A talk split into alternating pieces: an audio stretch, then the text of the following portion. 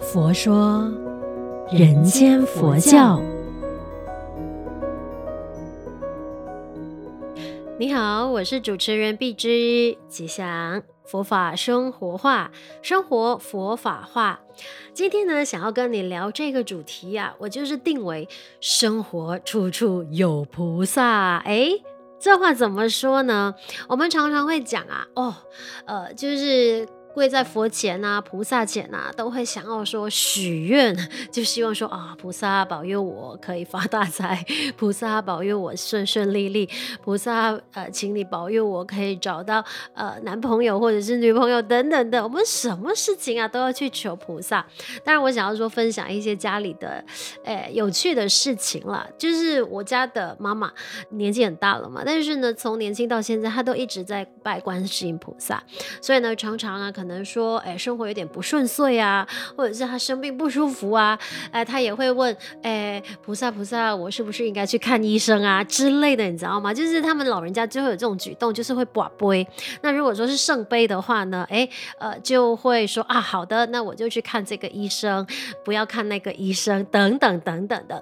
当然，这个呢是每一个人对于信仰的一个，呃，我相信就是一个信任。那我们老人家啊，就会有这样子的一个方。方向方式吧，我相信可能在听节目的你，哎，可能也会说。是，我家的老菩萨，我家的妈妈，或者是长辈啊，也会有如此。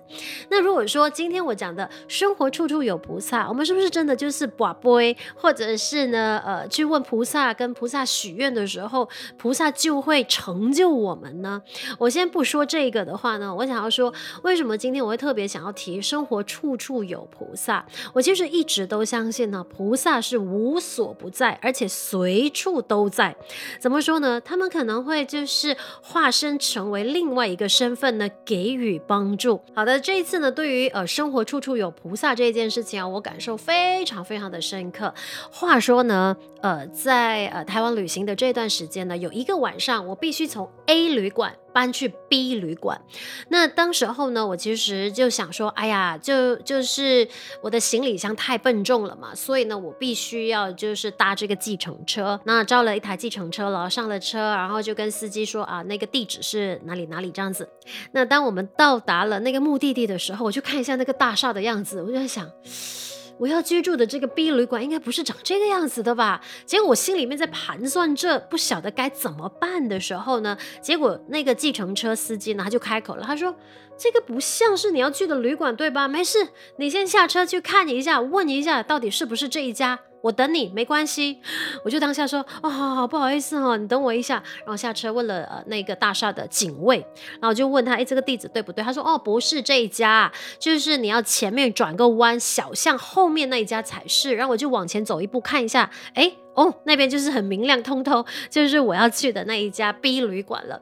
然后其实只有几步路之遥而已。然后我就跟计程车司机说：“啊，没事，我就把行李箱搬下来，然后我走过去就好。”结果啊，那个计程车司机让我第二个感动的就是他说：“没事没事，我载你过去，OK，很靠近而已。来上车。”我就呃，好吧，就上车，然后再再送我到门口，然后呢就帮我搬行李哦。搬了行李之后，他其实脸也有露出好像有点不。安的那个感觉，他说：“你确定是这一家吗？你确定是这一家吗？”他叫我要确确定，我说：“是是是，没事，这就是这一家了。”他说：“对哦，确确定是这一家哦。”然后呃过后他才是有那种感觉，就是很不放心的，就才走，然后就跟我说：“啊，有什么事情你就找这边的人帮忙啦，什么的之类。”所以这件事情其实有让我觉得很感动的。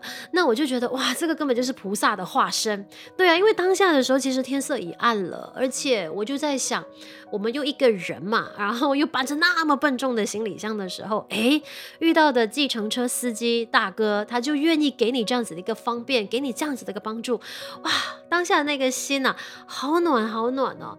当然，当然，我我这次呢，处处遇菩萨也不止这一件事情，还有第二件事情。那因为我住的那个旅馆它是地下室，所以必须要爬楼梯往下爬跟往上走，它是没有电梯的哟。然后呢，就在我隔天就是。要离开这座城市，我必须要往机场去的时候呢，我就是要把那个笨重的行李啊。就是从楼下搬到楼上，可想而知那个想象的画面是非常非常的不容易，对不对？我又是一个弱女子这样子，然后我就在想，没个办法了，自己扛来的行李就要自己想办法。